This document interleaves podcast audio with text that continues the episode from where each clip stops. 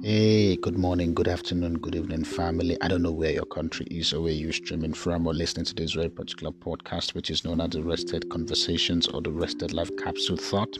But you see, today I, I am here to to put a particular thought in your head, and this very particular thought it's what I, I it's what I've titled "You Don't Need to Think About It." You really don't need to think about it. But before we continue, I want to read a particular scripture in the book of First King chapter 17. First King chapter 17 from verse 2. And um, I'll just I'll pick some of the scriptures that I want to read and I'll stop and then I'll bring the thought for today so that you understand what I'm trying to say. The Bible says in First King 17 verse 2, the Bible says, And the word of the Lord came to him saying, Go from here and turn east and hide yourself by the brook Cherith east of Jordan.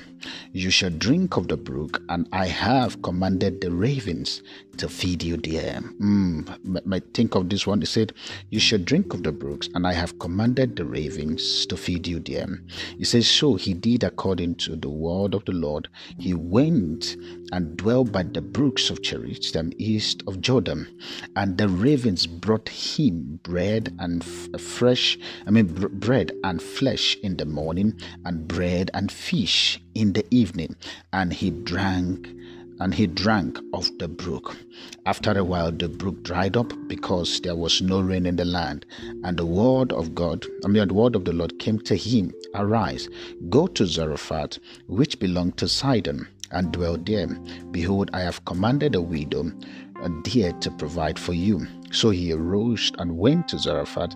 When he came to the gate of the city, behold, a widow was there gathering stick. He called her, I mean, he called to her, Bring me a little water in a vessel that I may drink. And you see, you see, I, I, want to stop here, but but the thing I want to talk about today is is, is the fact that we, we live in a particular times and age where things are becoming very difficult and people are people are now find, trying to find ways on how to survive. But Look at Elijah's story, and this is a story that I want you to really focus on. Do you know that the ravens which God commanded to feed um, to feed Abraham? Have you ever sat down to discuss or probably to think about the lifestyle of a raven?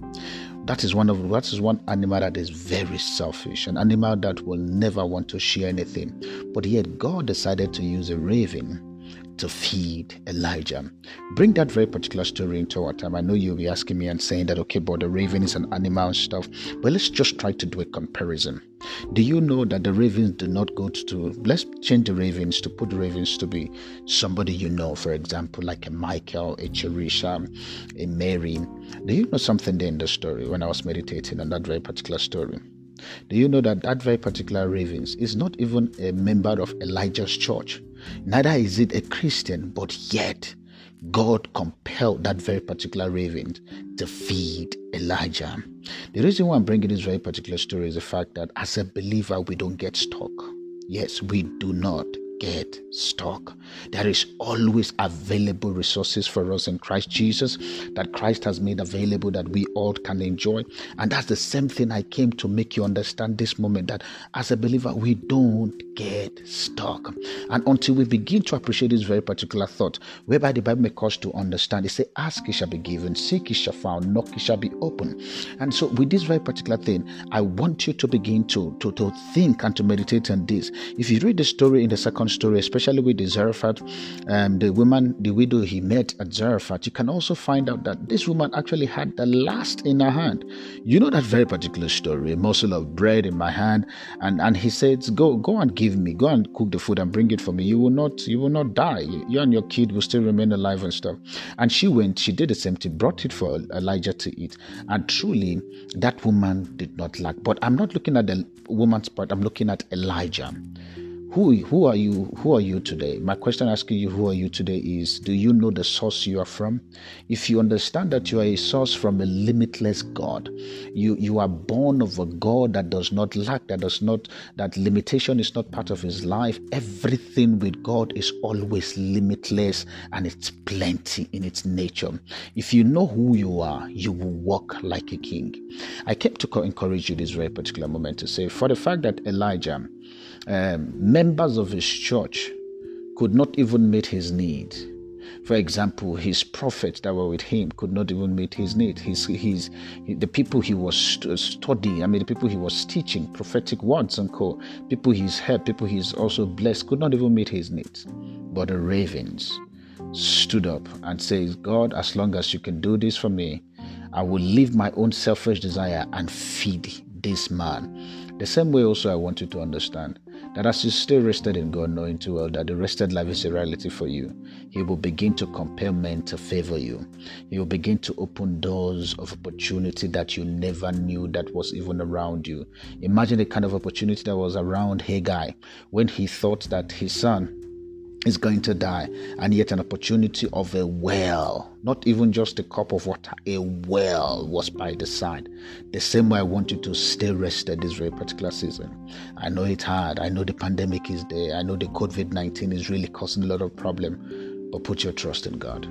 As long as God says turn left, turn left. The only thing that I want you to do this very particular season for me is the fact that as all this is happening, if God commands you to turn left, turn left. Imagine the provision of Elijah was simply based on obedience. Elijah understand that if God said I should go left, I will go left, and if God said I will go right, I will go right. And he actually did the same thing, but yet in every place he went to, there is still the but God who came through for him, who sent people to be with him. What is my advice to you today? Just be expectant. Open your mind wide. Be ready to try new things Stay connected to the Father. Oh, I'll repeat it again. Just be expectant. Open your mind wide. When I mean wide, the possibilities are endless. Imagine Elijah refusing God to say, God, how can the ravens be feeding me?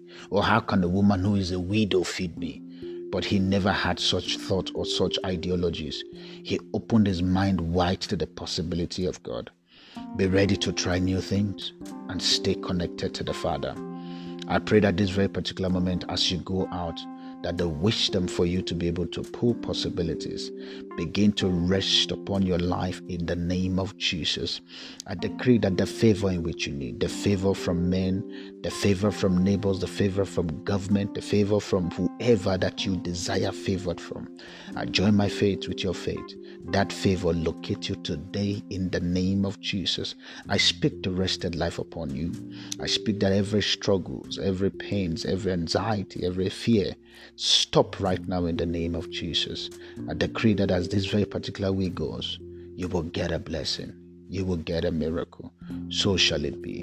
In Jesus' name we pray. Amen. I want you to understand something, my dear, that God wants you rested and the rested life is a reality for you. God bless you. I'll see you some other time. Remain on top.